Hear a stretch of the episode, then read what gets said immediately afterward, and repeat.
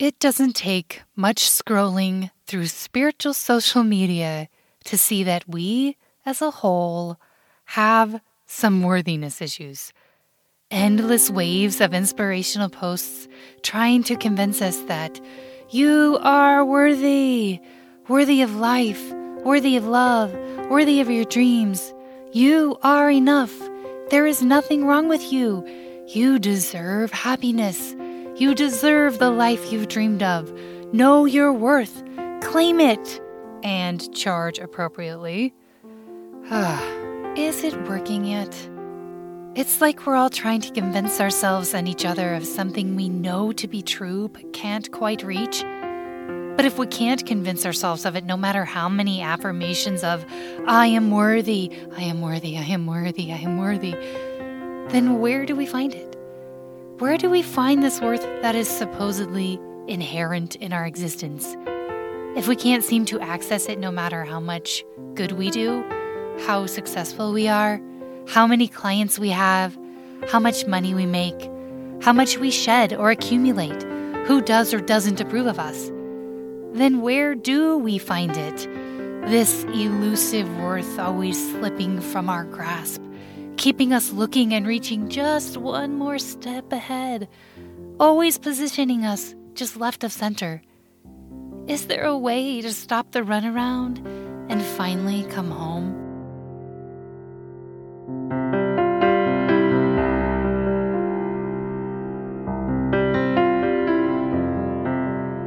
Hello, dear humans. Thank you for pushing play on this episode of Falling into Soul. I'm McCall Erickson, a lifelong student, explorer, and writer in the field of inner healing and transformation. As such, I'm here to share my experience and nuanced understanding of the alchemical processes that awaken, reveal, and keep the soul well in this swiftly moving and challenging world. I especially love exploring the more confusing processes of soul awakening that don't get a lot of airtime in the spiritual mainstream. So, in this episode, we're talking about worth. Why is it so hard to detangle our worth from anything but our very breath and existence? It's not enough for most of us to simply awaken to our true nature, to understand that our worth doesn't depend on our success or on who does or doesn't like us. If knowing that were enough, don't you think we'd have gotten it by now? It takes a more complex and deeper journey to heal the core wound of unworthiness that is embedded in the Western psyche. After decades of working inner alchemy with myself and others, I'm going to share with you what I've noticed as one of the biggest obstacles we, as spiritually awakened humans, encounter when attempting to align with and live from our core. And it's definitely trickier than you might think. Recently, I came across a post on Instagram by this lovely woman, Tay Sky, and she said, Your work, your life, your relationships will feel so much more fulfilling when your worth isn't always on the line. Whew. My first thought after reading that was, wow, wow, yes, that is absolutely it. I have especially experienced this in recent years the freedom that comes from connecting with my innate worth, or what I often call the unbreakable core within, or the philosopher's stone, and living, working, and relating with others from that center place without my worth constantly being up for negotiation. And then my second thought was, if only, if only, if only, if only, if only it were easy to connect to our worth and be done with it. For many of us, it's not enough to merely awaken to the knowledge of our spiritual nature, to know we are children of the universe and as such are innately worthy.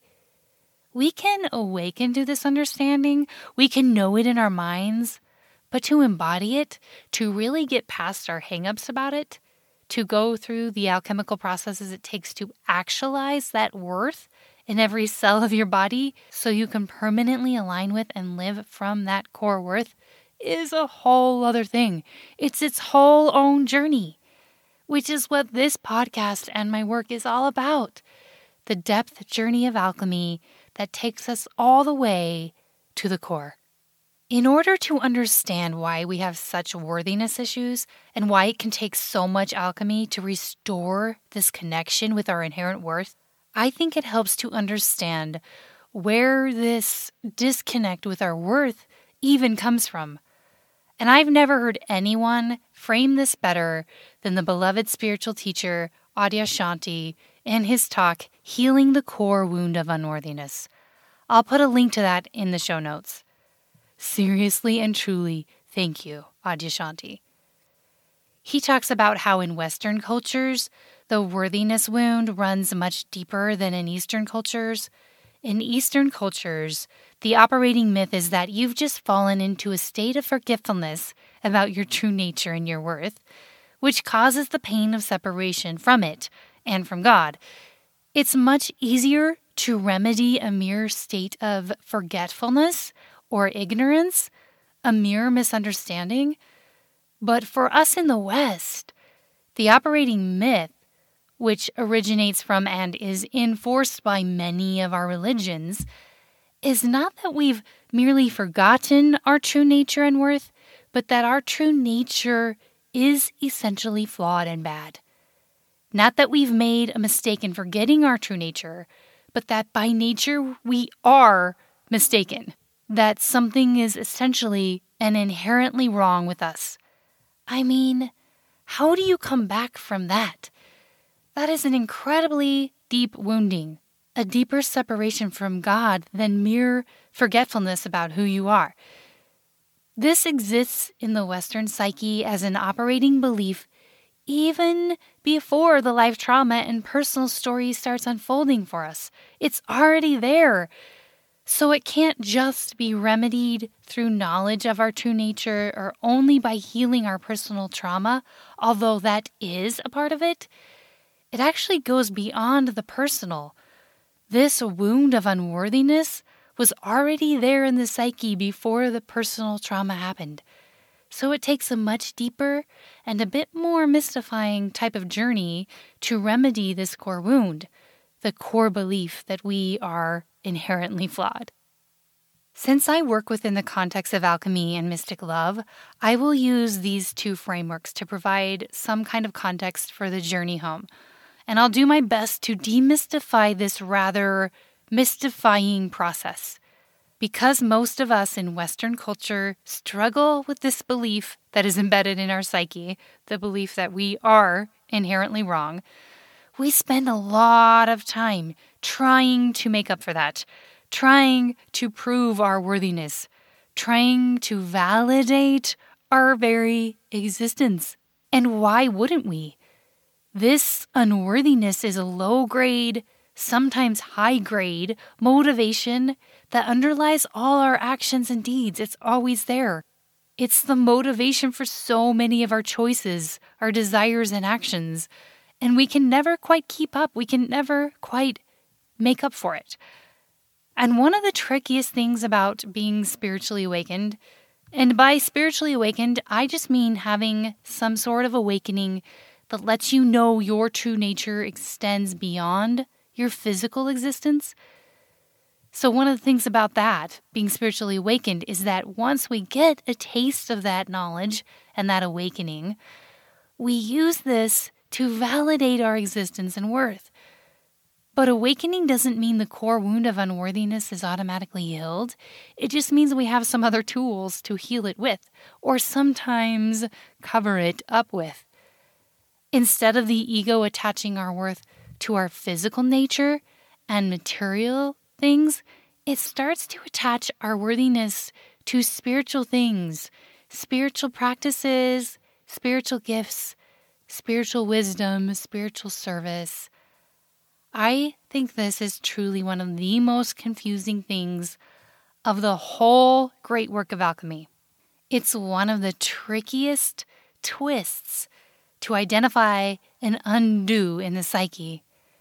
We awaken to our true nature, to our innate creative and spiritual gifts, to what feels like our true purpose and calling. But the ego is still using it to validate our worth and existence. So we aren't quite free. We aren't truly liberated. Our worth is still tied up and at stake in all we do. It's just that we're using spiritual things, we're doing spiritual things to validate our worth in life. And it feels like it should be freeing us because it is spiritual. What else could possibly be more worthy of our time and effort and thus prove our worthiness than spiritual endeavors, spiritual gifts, spiritual offerings to the world? And the hardest part of all of this is that we can't always immediately see the ways the ego is attaching our spiritual gifts, our goodness to our worth. If we could always see it, it would be easier to get out of it, right? But we cannot get out of it by our own devices and our good sense. So, how do we get free? Well, some of us may not possess the mystic heart that desires this level of liberation.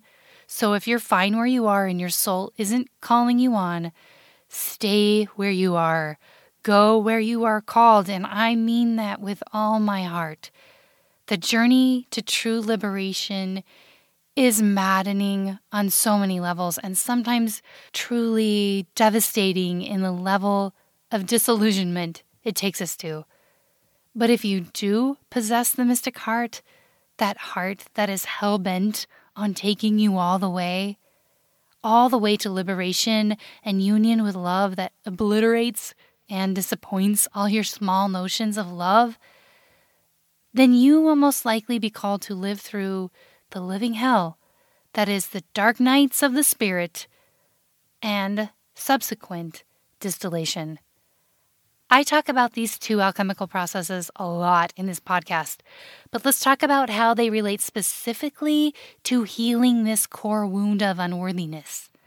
Simply put, going through the dark night of the spirit and distillation will strip you of anything to pin your worth on, anything to validate your life other than your own breath, your own sheer existence.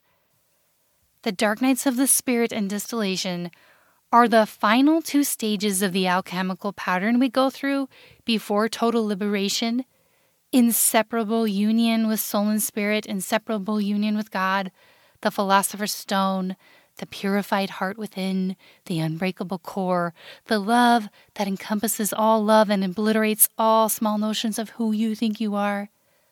Adyashanti calls this redemptive love, and in my experience, this redemptive love bonds and fuses permanently with your being when you go all the way through the stages of alchemy. Uncovering the philosopher's stone within is the whole point of doing the great work of alchemy, and it results in a permanent alignment with your inherently worthy core self.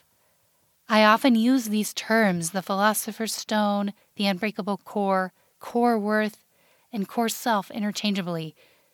They are all intricately and indelibly interconnected in my mind. But in order to get to this core, nothing, not even your good deeds, your purpose, your deepest calling, your successes, your holiest of intentions and desires. Nothing can be standing in the way. Your ego cannot still be attaching to any of it, even and especially in ways you didn't know it still was.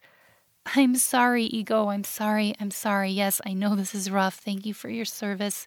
Thank you for your resilience. Thank you for looking out for me. Beautiful, troublesome, necessary ego.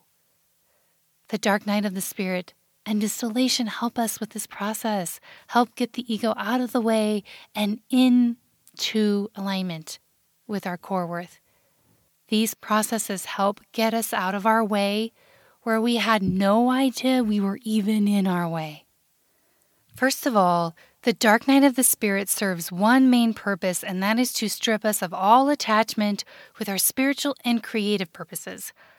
I honestly feel like this is probably one of the worst things for the spiritual traveler to live through because during it, it feels as though you are abandoned by or disconnected from everything you once thought of as your salvation God, your spirit guides, synchronicity, feeling connected to your spiritual purposes and gifts, your creative energy and ambition. Your spiritual practices begin to fade, feel empty They don't deliver you in the ways they used to. It's like all the things that used to spiritually feed you start tasting like bland mush instead of the richly flavored meals they once used to be. What happened? How is this possible? How, on your way to total union with God, can you feel so abandoned by God? And why? This is a big disconnect without much promise because what could possibly deliver you now that you've come so far? And where would it even deliver you to? When you've been kicked out of the cool club in the material world and the spiritual world? Where else is there to go? It's so confusing. It can really make you feel like you're so out there, like you took a wrong turn it feels backwards because it seems like at this point you should be getting closer to your purpose and your clarity as to why you are here and the meaning of your life. But instead, you're being called to live without that, disconnected from that, which feels impossible and counterintuitive. It feels all wrong. It's like nailing your deepest dreams and best hopes to the cross. I mean, even Jesus said, why hast thou forsaken me when he was dying on the cross? We must allow ourselves to be forgotten and forsaken in all the ways we are sure we absolutely cannot be. When we start out on the spiritual path of seeking and healing, we usually do so to answer the questions Who am I really and why am I here? We need meaning, we need purpose. It's hard to live without it.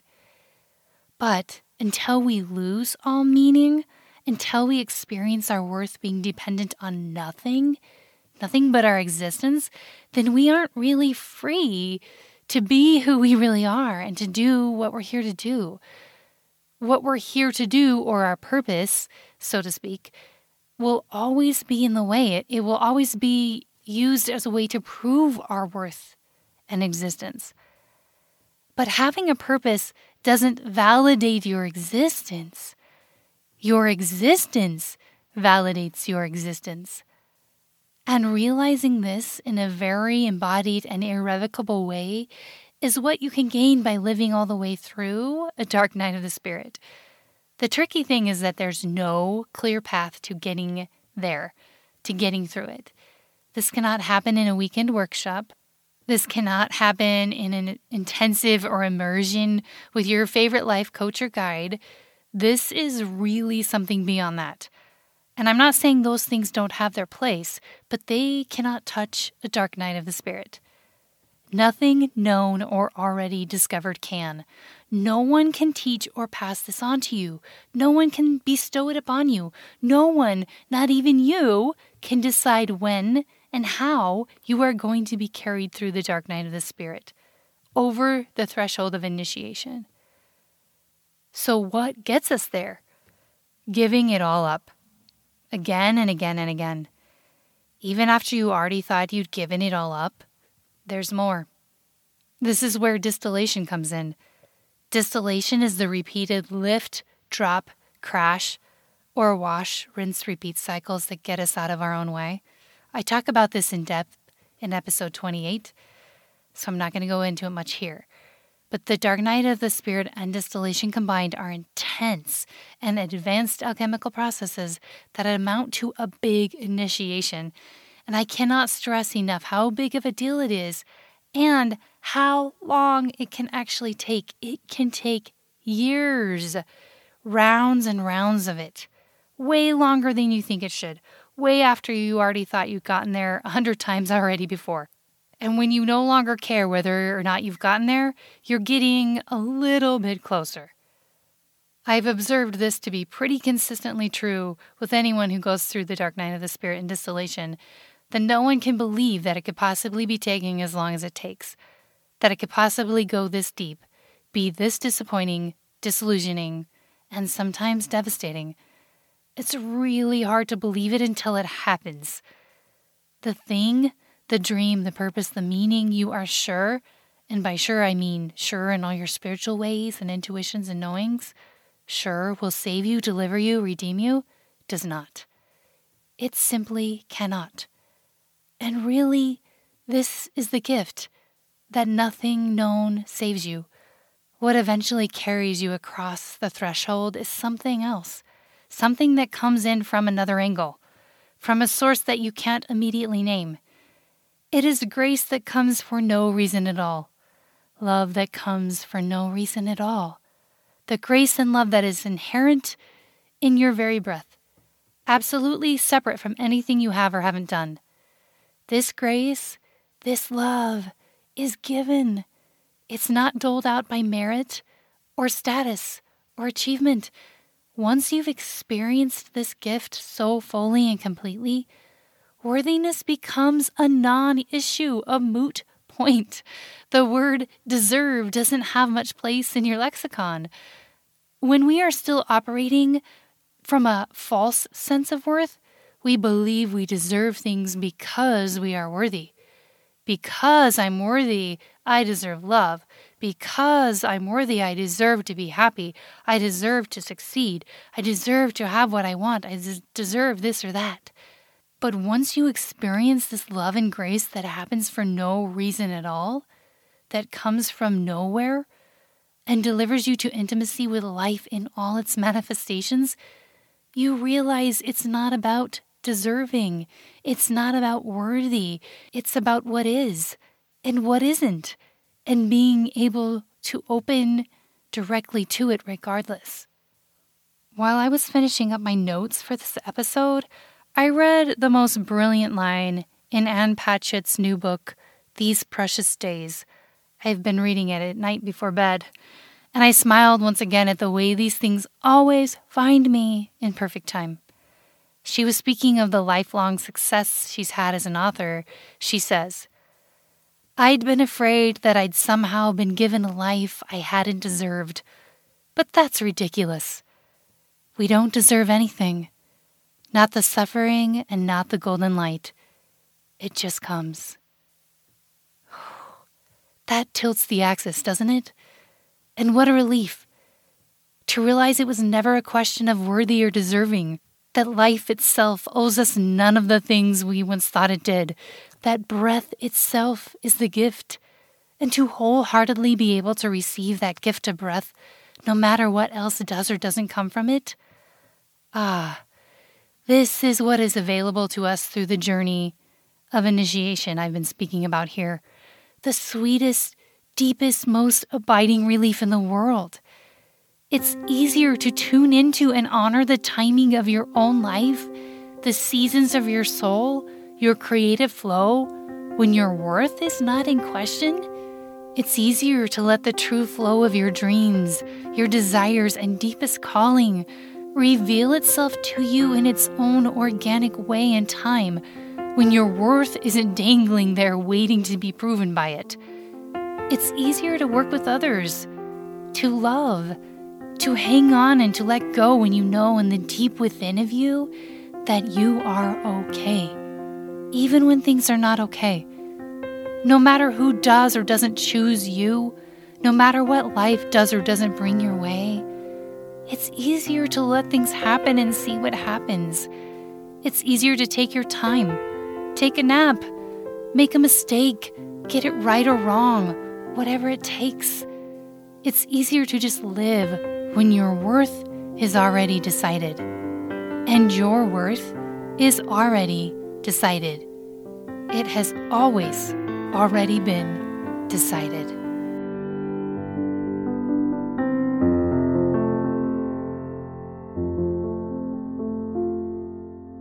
Dear amazing people, thank you so much for listening and for supporting my work.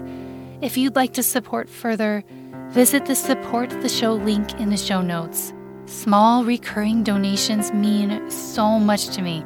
They help me the most to keep this podcast running and set aside the time it takes to write books. Thank you to all who support me in this way. It is such an honor to be a part of each other's lives in this small and big way. Until next time, be well in soul.